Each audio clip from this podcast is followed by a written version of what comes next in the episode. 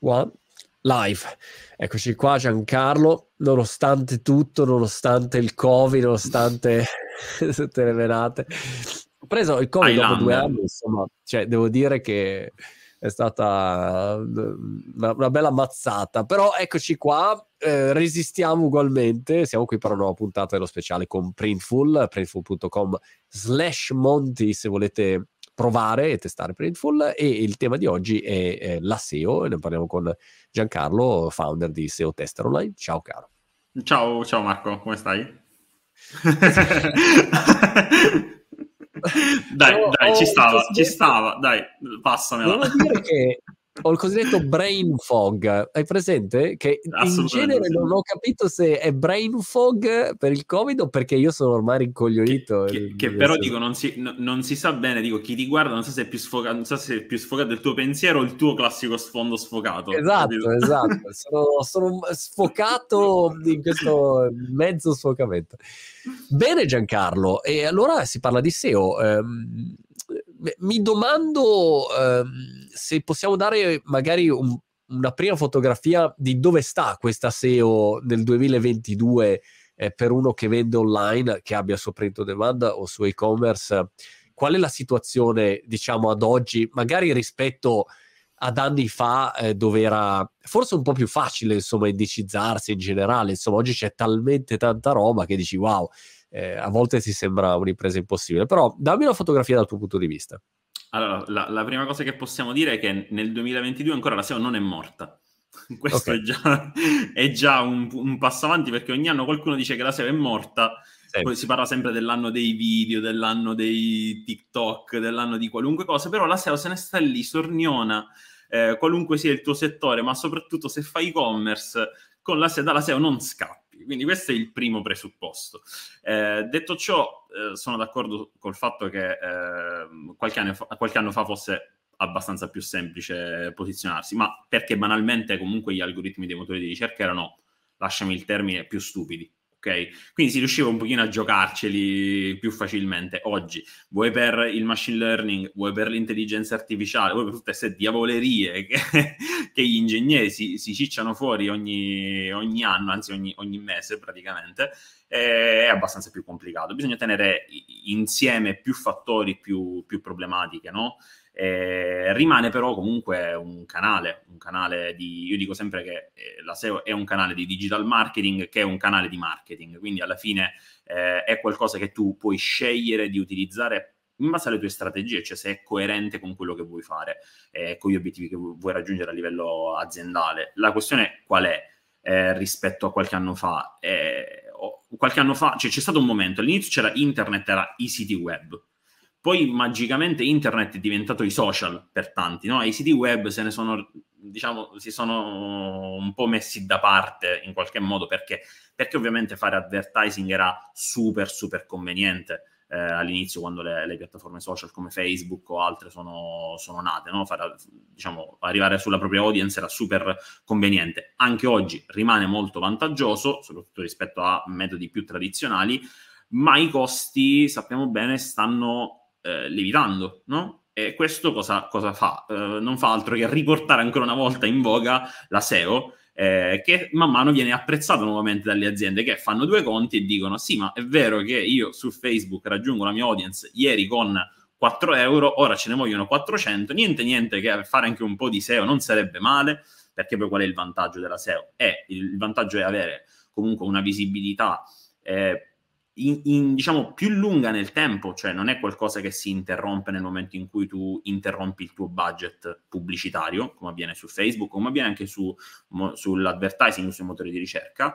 E, e, l'altro fattore positivo è il momento della customer journey in cui tu eh, vai ad intercettare il tuo cliente, cioè con la SEO tu non intercetti eh, il cliente in maniera proattiva, non te lo vai a cercare, perché lui che sta scarrellando il feed di TikTok o di Instagram e vede il, il, tuo advertising, anche se magari in quel momento vuole solamente stare lì a scrollare in maniera ossessivo-compulsiva, no?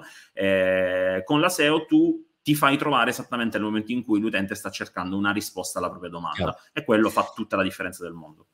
La, la curiosità, o meglio, che, che, che penso molti abbiano è da dove partire oggi 2022? Perché prima, se io torno indietro di 10 anni, non so, 15 anni, forse anche di più, creavi dei, dei tuoi contenuti, avevi il tuo blog, eh, lo inzeppavi di contenuti magari come nel nostro caso avevamo un network di blog, quindi avevi tutti i blog che si linkavano l'un l'altro e creavi questa ragnatela di contenuti dove se uno cercava su Google qualcosa noi apparivamo, no? Quindi sì. era, mm, come dire, abbastanza facile dal punto di vista teorico indicizzarsi bene.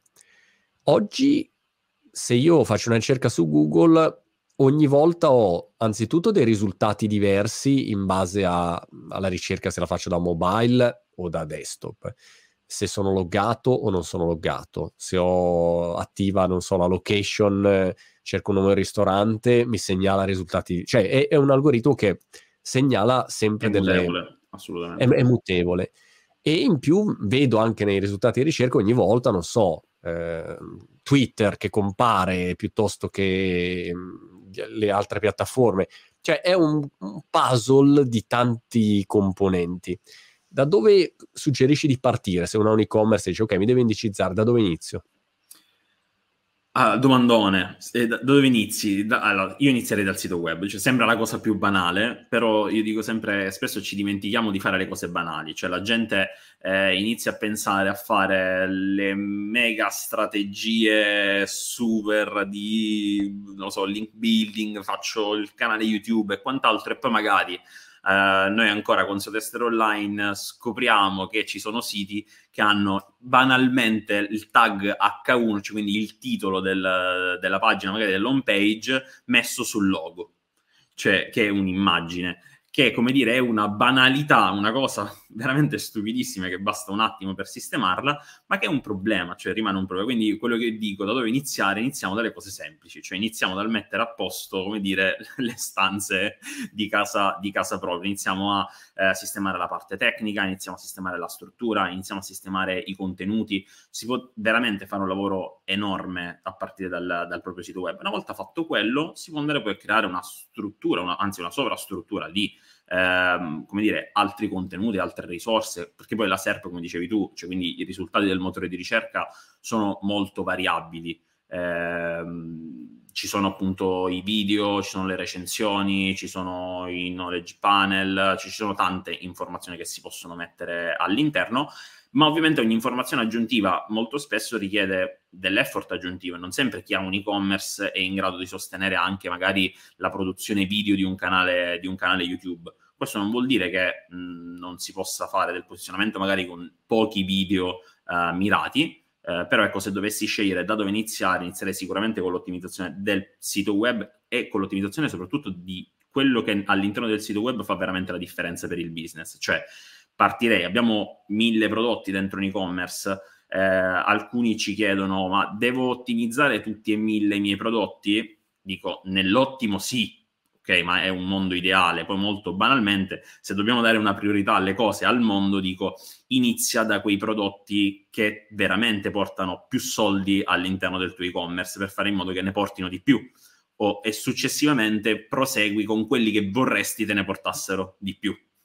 Quindi inizia da, da, da, questi. Fare, sì, sì, fare piano, quel 20% che ti porta Assolutamente sì, è molto pragmatico, cioè la SEO serve per fare business, quindi è inutile posizionare quel prodotto che ne vendi uno l'anno e ci guadagni 2 euro l'anno e stare lì due ore a ottimizzare una pagina per vendere 2 euro l'anno. Cioè, facciamo le cose concrete, parti da quelle che sono più interessanti per i tuoi utenti e da quelle che ti generano più risultati per il tuo business.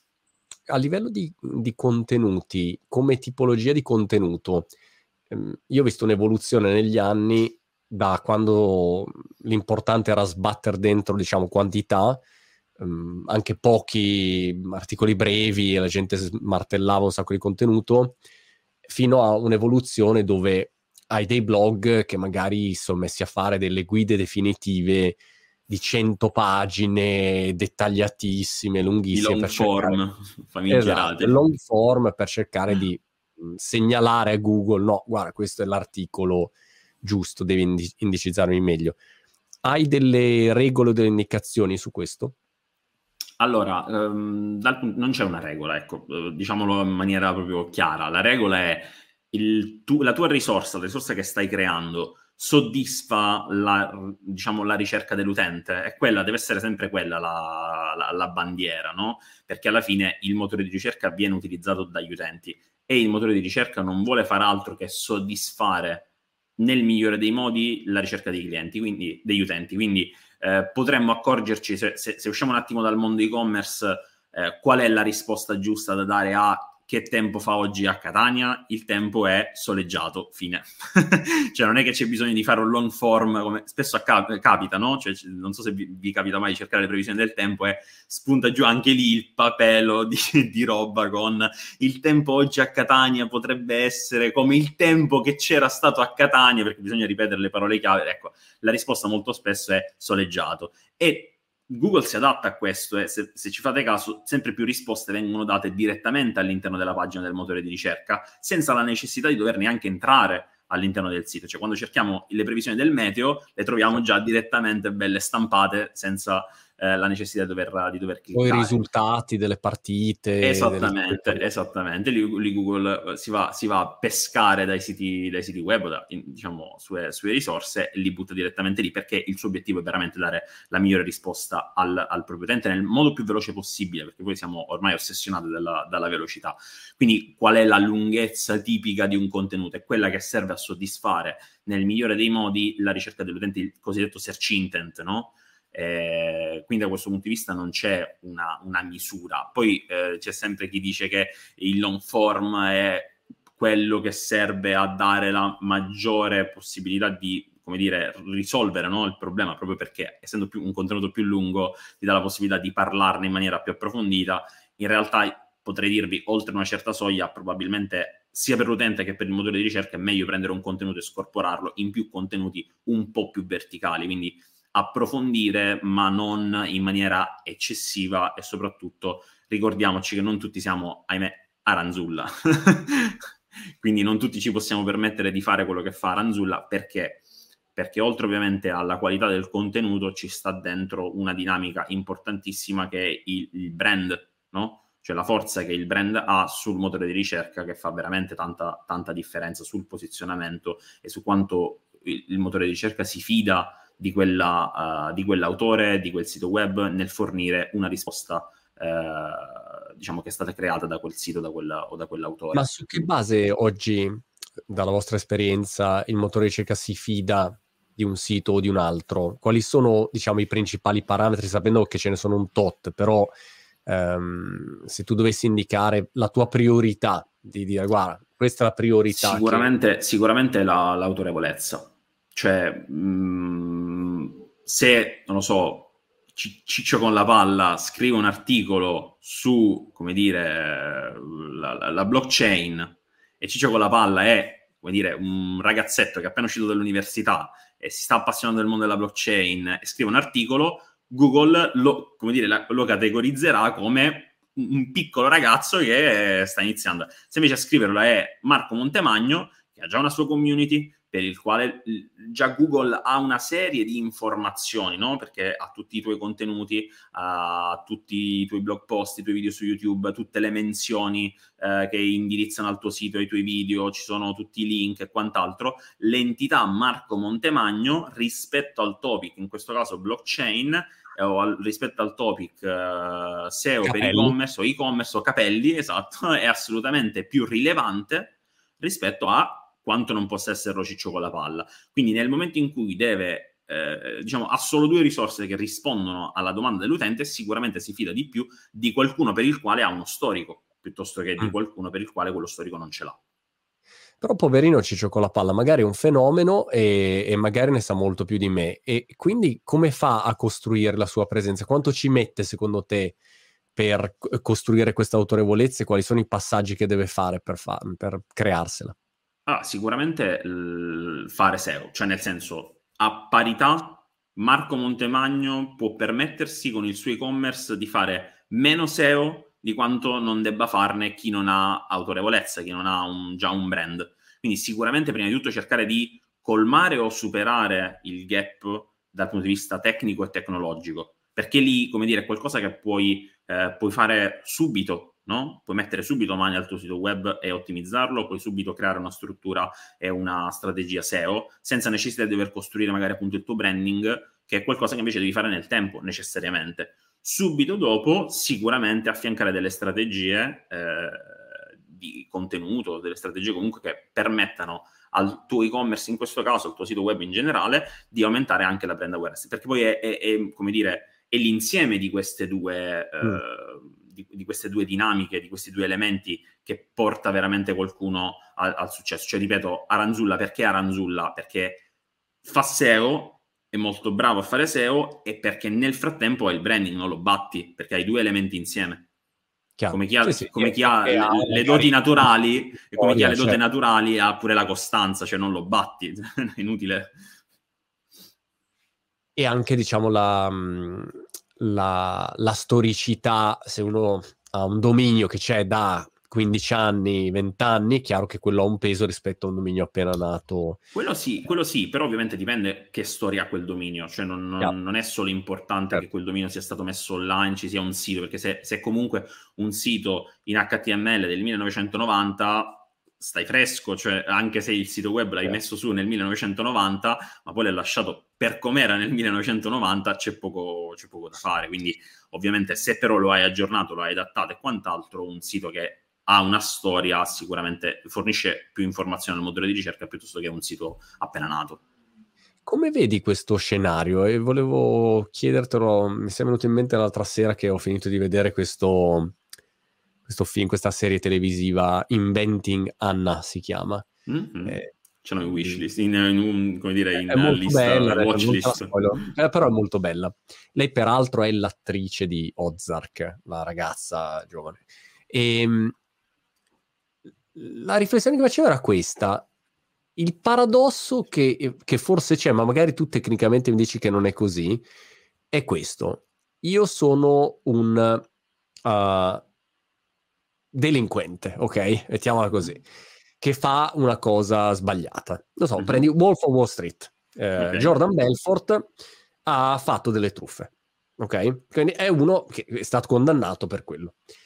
Poi Hollywood decide di fare un film su di lui, il film viene fatto, lui ha un'enorme visibilità, negativa dal, dal punto di vista del contenuto. Se vai all'analisi dici, ma non è che questo sia una persona, ma quella visibilità diventa, come dire, un'enorme forma di autorevolezza per il lancio di quello che è il suo brand e oggi lui ha un brand e fa tutte le sue attività. E lo stesso può fare la ragazza, la protagonista di Inventing Anna con un suo brand di fashion oppure c'è un altro tizio, Tinder Swindler, che, eh, che è un altro documentario, no?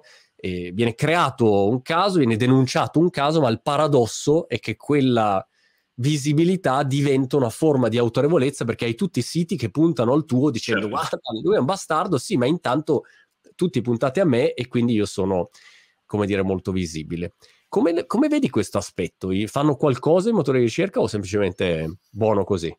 Allora, diciamo che è il classico caso del bene o male purché se ne parli, no? Eh. Che questo è il, dire, il caso belli. Il, ovviamente dipende, cioè dipende se è qualcosa che emerge spontaneamente, cioè per come si configurano i fatti o potrebbe essere qualcosa di costruito. Cioè, questo genere di attività mi fa molto pensare al guerriglia marketing, no?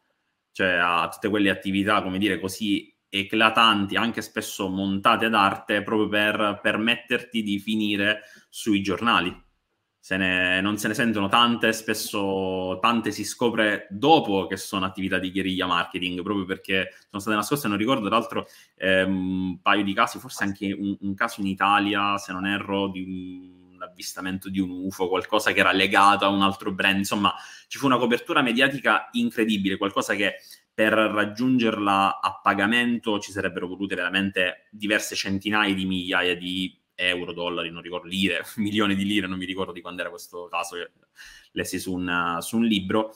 Però ovviamente dico, in quel caso tutto questo non fa altro che incrementare la conoscenza che il motore di ricerca ha nei confronti di quella, di quella risorsa. Nel bene e nel male, cioè nel senso in quel caso comunque diventi qualcuno di più conosciuto agli occhi del motore di ricerca rispetto a un altro. Il motore di ricerca non sempre è in grado di capire se, se tu, cioè, chiaramente ha delle entità, no? le cosiddette entità semantiche, quindi se tu sei un malvivente, eh, il motore di ricerca ti classifica, tra virgolette, no? in, quell'entità, in quell'entità semantica, ma comunque hai un brand, no? anche se cattivo, hai una reputazione. Certo. Quindi se domani scrivi un articolo o un libro no? sulla malavita, eh, probabilmente il tuo libro va, avrà più autorevolezza eh, rispetto al libro del campo, certo. Eh, sì, eh, sì, dico, però paradossalmente se ci pensiamo è pure giusto così, cioè nel senso chi potrebbe scrivere della malavita più di un malvivente, meglio di un malvivente? Nessuno, perché lui c'è dentro, è, è autorevole per quell'entità semantica, capito? Quindi dipende tutto, da, dipende tutto da questo. Poi ovviamente ci sono risvolti etici, non sempre ovviamente ehm, quell'autorevolezza viene poi capitalizzata da chi, da chi, la riceve in quel determinato momento. Quindi se, se magari sei, sei all'interno di un caso, tanti ti menzionano, tanti parlano di te, ma non hai una struttura pronta a capitalizzare queste menzioni, questa visibilità, eh, poi si perde Okay? Quindi okay. per questo dico che se sei preparato, se c'è una strategia dietro, spesso riesci a capitalizzare questo genere di attività molto meglio anche in un'ottica, in un'ottica SEO, ma soprattutto in un'ottica di brand. Se uno vende online, vedi delle piattaforme che oggi godono di una migliore visibilità rispetto ad altre sui social? Non so, se faccio video su mm, No, nel senso... oppure no? No, no, non necessariamente. Cioè, se dovessimo parlare di tipologia di piattaforma, nel senso se scegliere tra il video o il sito web e quant'altro, ripeto, secondo me dovrebbe essere una congiuntura, cioè se oggi dovessi scegliere da dove partire, probabilmente sceglierei sempre un sito web, e lo affiancherei magari o a un canale social, quindi appunto Instagram piuttosto che TikTok, piuttosto che, che, YouTube.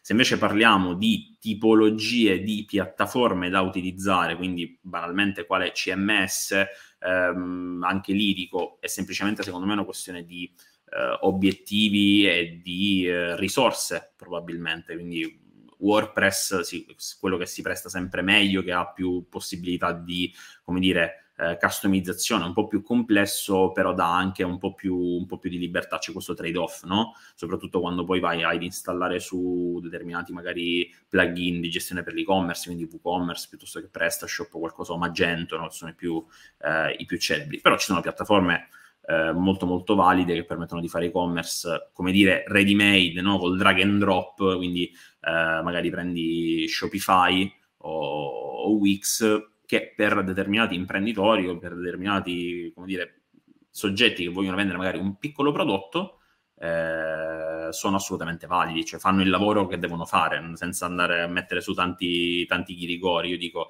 si può, si, si può vendere, tanti lo fanno anche solo con un canale Instagram, no?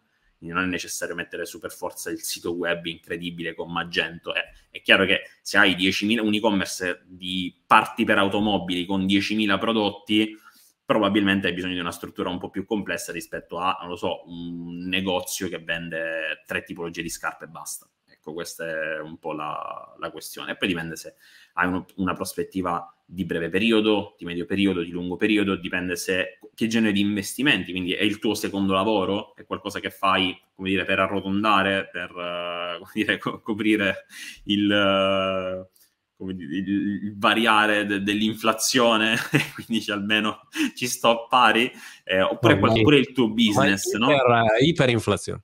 Eh, esatto. Chiaro. Ok, quindi mi sembra di capire Giancarlo, insomma, ah, che non esistono ricette magiche purtroppo, non c'è il tasto miracoloso eh, che no. fai tic e ti sbalzi. Eh, no. ma, ma, esiste, ma Marco, esiste nel business un tasto magico per fare queste cose? Non, esiste, cioè, cioè, inutile che stiamo lì a cercare di trovarlo da una parte, dall'altra, non ci sono le backdoor. È così, è così facile cadere sempre nella tentazione di, di, cercare la ricetta magica. Io passo ore a guardare video di tennis sperando di trovare la ricetta magica che dico, ah vedi, ecco, con questo il mio rovescio è come Vavrinka, e poi non è così. Quindi devi metterti lì e, e ogni volta cercare di applicare concetti, se ci pensi, di base, di buon senso, però li devi fare. E l- la cosa curiosa è che la maggior parte poi delle aziende o delle persone non li fa e quindi fine del problema, insomma. Sì, Questo... sì e, spesso, e spesso è un vantaggio, ripeto, dico, certe volte non partiamo dalle cose semplici E io dico sempre, partiamo dalle cose semplici, perché se il 50% delle persone o dei business non fa le cose semplici, ci basta fare le cose semplici per essere meglio del 50% dei nostri competitor. Cioè, è semplice, quindi... Come ehm, analisi che fai se mh, arriva un tuo amico e dice guarda ho aperto un negozio su Printful e voglio vendere print on demand, ho un negozio che vende magliette e tazze eh, con eh, una serie di scritte molto carine eh, sulla città di Catania. Ok, adesso sto inventando. Bene. E ti dici, mi dai un occhio, insomma, fai un'analisi un attimo per capire come sono messo. Eh, da, da, dove parti tu per fare questa analisi? Che cosa vai a vedere? Quali sono gli elementi principali anche sì, per capire gli errori da non dico, Sicuramente apro su tester online, ma questo... Ok. ma quello... Eh, faccio due cose, apro su tester online e il motore Ma di ricerca. che cosa guarda SEO Tester Online in no, questo chiaro, caso? Chiaro, chiaro. In questo caso dico, vado a guardare sicuramente e, e utilizzo SEO Tester Online e il motore di ricerca direttamente, eh, vado a guardare il posizionamento, vado a guardare le parole chiave, vado a guardare i contenuti, vado a guardare l'ottimizzazione tecnica, vado a guardare i competitor, dopodiché prendo il sito web, vado a guardare il funzionamento del sito, quindi se tutto va per il, per, il verso, per il, verso, giusto, vado a vedere il brand, quindi se c'è riconoscibilità, se c'è una proposta di valore. Ripeto, poi la, la, la SEO fa parte del, del, business, no? cioè fa parte del marketing, quindi puoi avere la SEO migliore del mondo, ma se le tazze sono brutte, anche se c'è scritto Catania, sono brutte, cioè non è che ci possiamo fare, non le vendi, quindi c'è poco, c'è poco, da fare. Quindi eh, sito web, Google, quindi motore di ricerca, è uno strumento, ma come se tester online, ma perché? Perché eh, è difficile fare a mano mh, determinate analisi su, non lo so, hai 50 prodotti, mettiti lì a fare a manina l'analisi di tutti gli elementi SEO di 50 pagine, se poi ne hai 500, peggio che andare di notte e via, e via mm. così, ok? Quindi lo strumento ti serve semplicemente a fare quello che a mano ti servirebbe giorni per farlo, oppure per reperire delle informazioni che tu normalmente non, non, hai, perché magari sul motore di ricerca per vedere la tua posizione, se il tuo sito, speriamo di no, sta il, le, le, tue tazze stanno in uh, terza posizione, ogni volta devi andare a scarrellare 30, in, cioè in terza pagina, ogni volta devi andare a scarrellare 30 uh, come dire, risultati di Google, invece con uno strumento ti indica già dove sta la posizione del tuo sito web, se una settimana piuttosto che un'altra è salito, se i tuoi competitor stanno facendo qualcosa, oppure se hai ottimizzato bene la parte tecnica, se stai dimenticando qualcosa dal punto di vista del, del contenuto. Quindi uno strumento come Sudestro Online ti aiuta sostanzialmente a fare questo, no? ad analizzare tutti quegli aspetti che a mano faresti in troppo tempo. Quindi eh, poi lo strumento principale rimane il cervello, rimane la testa, perché eh, è come avere una cassetta degli attrezzi, cioè utilizzi la cassetta degli attrezzi, ma poi è il mastro che fa il, uh, il lavoro, no? da questo punto di vista. E poi ovviamente, ripeto, la serve perché è quella che ti dà le indicazioni, ti fa vedere veramente cosa il motore di ricerca apprezza di più, cosa sta premiando gli occhi dei, degli utenti, eh, quali sono le informazioni che sta dando per determinate eh, parole chiave. E il sito web perché poi deve funzionare, deve esserci brand, deve, deve esserci usabilità, eh, deve esserci riconoscibilità e tutto, tutto il resto, diciamo. Quanto conta la velocità di caricamento oggi? realisticamente? Tan- tanto, tanto. Eh, tanto perché, eh, oh, che, che se ne dica, a prescindere o meno dalla SEO, se un sito carica in più di tre secondi, stiamo lì a fare, oh, che cioè, eh, ci secchiamo ad aspettare, no? Cioè, ci siamo dimenticati dei tempi della, della 56k con eh, che aspettavamo lì siti web 30 secondi e oggi in 3 secondi già ci stufiamo. Eh, quindi la velocità conta tanto prima di tutto per l'utente, quindi di conseguenza conta tanto per il motore di ricerca. Inoltre, dall'estate circa dell'anno scorso, ad esempio, Google ha inserito i cosiddetti core Web Vitals, cioè dei, degli elementi di rank, tra gli elementi di ranking proprio le performance, no? che già erano molto importanti, ma che sono lo sono diventate ancora di più e hanno introdotto, ti dirò di più, non solo la, l'aspetto delle performance, eh, quindi della velocità di caricamento, di risposta e quant'altro, ma anche elementi di user experience. Perché? Mm. Perché ti ripeto, un sito web che non è navigabile, e voglia che si apre velocemente, ma se poi hai i tasti minuscoli, eh, i testi che non si leggono, contrasti che non sono adeguati, non c'è il responsive, quindi tra desktop e mobile, eh, sfasa tu, cioè non è un sito utilizzabile. Quindi a prescindere dalla SEO, il sito web comunque deve aprirsi in un tempo ragionevole e deve essere navigabile nel modo migliore possibile. Ma anche lì dico, dovremmo ringraziare Google che ci spinge a fare questo genere di, uh, di ragionamenti, perché spesso ce ne dimentichiamo e in realtà sono tutte, um, tutti elementi a vantaggio, perché poi a giovarne l'esperienza utente no? l'esperienza che i nostri utenti fanno sul nostro sito web, che hanno un sito più veloce, un sito più adeguato e quindi probabilmente un sito sul quale riescono poi a navigare a fare degli acquisti in maniera più, più rapida e più efficace. Quindi eh, alla fine vendiamo di più probabilmente.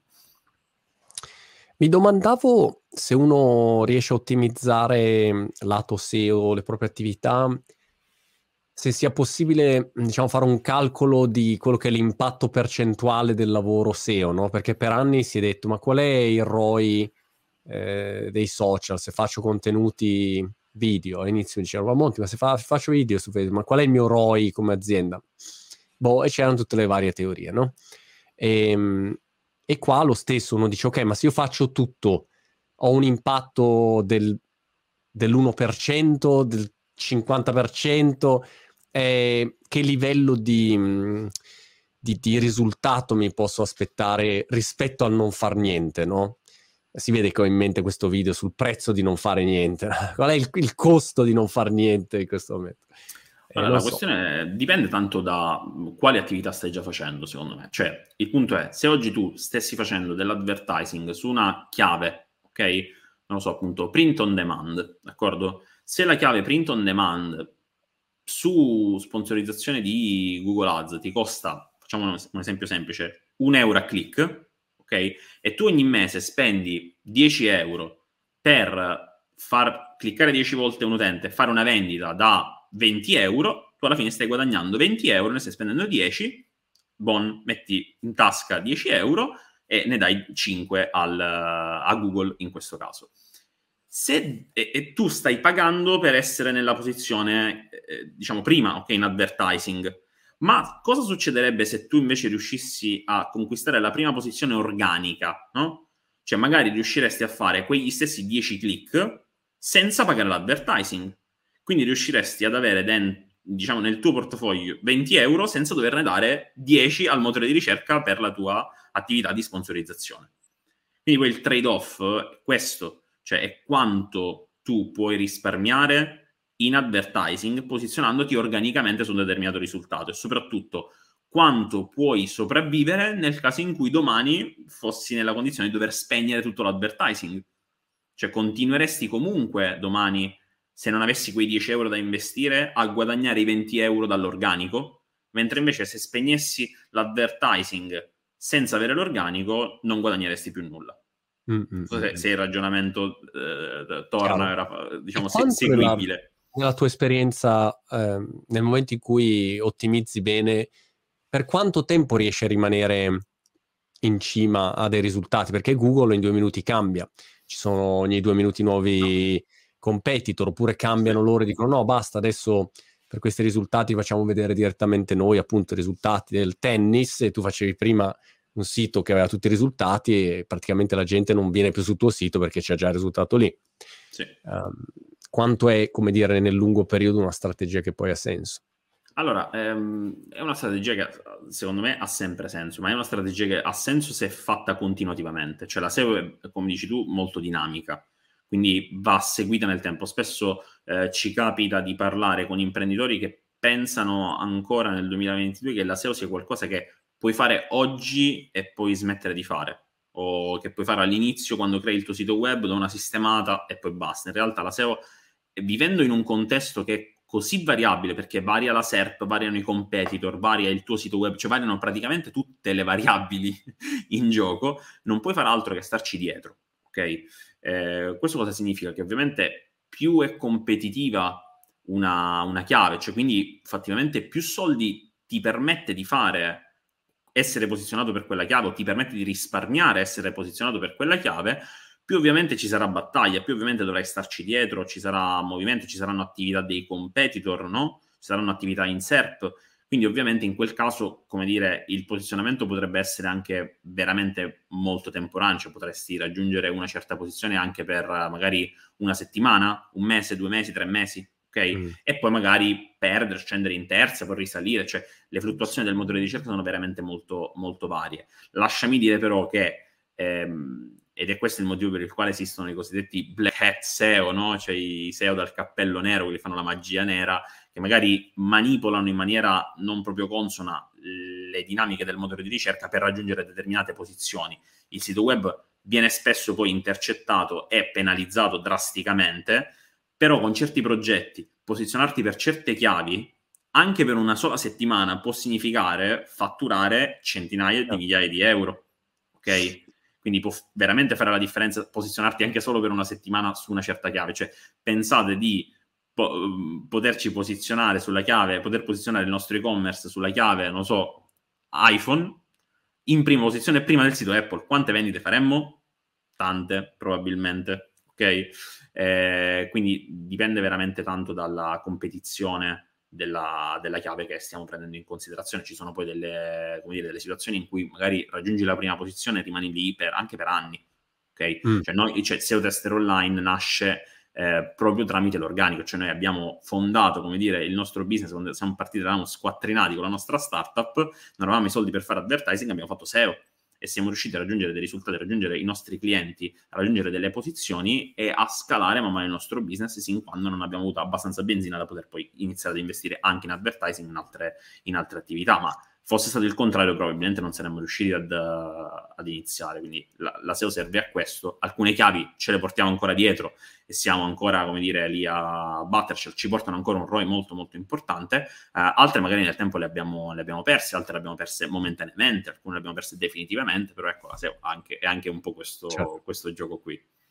Ma è vero o leggenda che io ho un ruolo nella nascita di SEO Tester Online? Un ruolo no, no, è verissimo, è assolutamente non retribuito. Dico, dovremmo, do, dovremmo inserirti tra i soci ad honorem. Esatto, ad sì. honorem, almeno ad honorem. Perché 2016, 2016 noi avevamo appena lanciato, proprio un paio di giorni prima, eh, Vittorio, che è il nostro, il nostro CEO, il mio, mio, buon socio, ti scrisse per dirti: Ciao Monti, abbiamo lanciato questo sito dici cosa te ne pare, se vuoi, come dire, condividilo alla tua, alla tua community. Tu hai fatto un bel post, diciamo, che parlava di questo, di questo strumento che a quei tempi era un solo strumento, oggi ne abbiamo più, più di 10, era gratuito, l'avevamo messo a disposizione della, della community. Hai fatto questo post, Ambaradan incredibile perché non avevi la community che magari hai, hai, oggi, però come dire già eri abbastanza seguito e quindi abbiamo avuto un sacco di, di visite, un sacco di utilizzi. Comunque ci hai aiutato, come dire, a diffondere nei, nei primi momenti il suo tester online e a farci venire questa idea malata di fare questa, questa roba qui, capito? Cioè, non so, eh, cioè, probabilmente non ti abbiamo dato ancora la, la, la quota onoraria esclusivamente esatto. perché in realtà abbiamo questa, questa remora nei confronti di, quello, di, di, questa cosa, che un po' sei colpevole, no? Esatto. di averci, esatto, di averci esatto. portati in questo baratro inesorabile. Non è, non è un merito, ma... Eh, esatto, molto bene. esatto. Ottimo Giancarlo, mi porta a casa insomma da questa chiacchierata mh, il fatto che dicevamo prima che non esistono scorciatoie, ma serve una visione seria di lungo periodo per cercare di ottimizzare anzitutto le cose che hai in casa e poi fare tutto insomma, un, buon lavoro con costanza e, ed edizione. Molto bene, Giancarlo, mm, chiudiamo qua. printful.com slash monti se volete provare Printful, eh, così poi lo ottimizzerete lato SEO meravigliosamente quando volete vendere qualche cosa online e noi Giancarlo ci teniamo in contatto. Grazie, ciao Marco, ciao a tutti. Ciao ciao.